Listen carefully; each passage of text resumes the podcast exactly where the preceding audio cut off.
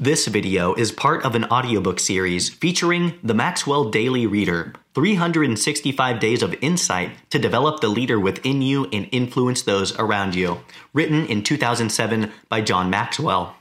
For more audiobooks, please visit my YouTube channel, find me on Spotify, or visit my website for downloads. January 4th. You are your lens. Who you are determines the way you see everything. You cannot separate your identity from your perspective. All that you are and every experience you've had color how you see things. It is your lens. And here's what I mean.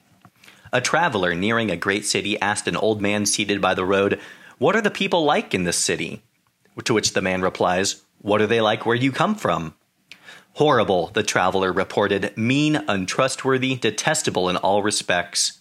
Ah, said the old man, you will find them the same in the city ahead. Scarcely had the tra- first traveler gone on his way when another stopped to the old man to inquire about the people in the city before him. Again, the old man asked about the people in the place the traveler had just left. They were fine people, declared the second traveler, honest, industrious, and generous to a fault. I was sorry to leave. The old man responded, Then that's exactly how you'll find the people here.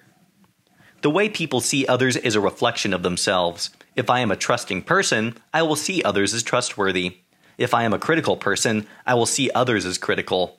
If I am a caring person, I will see others as compassionate. If you change yourself and become the kind of person you desire to be, you will begin to view others in a whole new light, and that will change the way you interact in all of your relationships. Be aware of your lens today as you interact with others.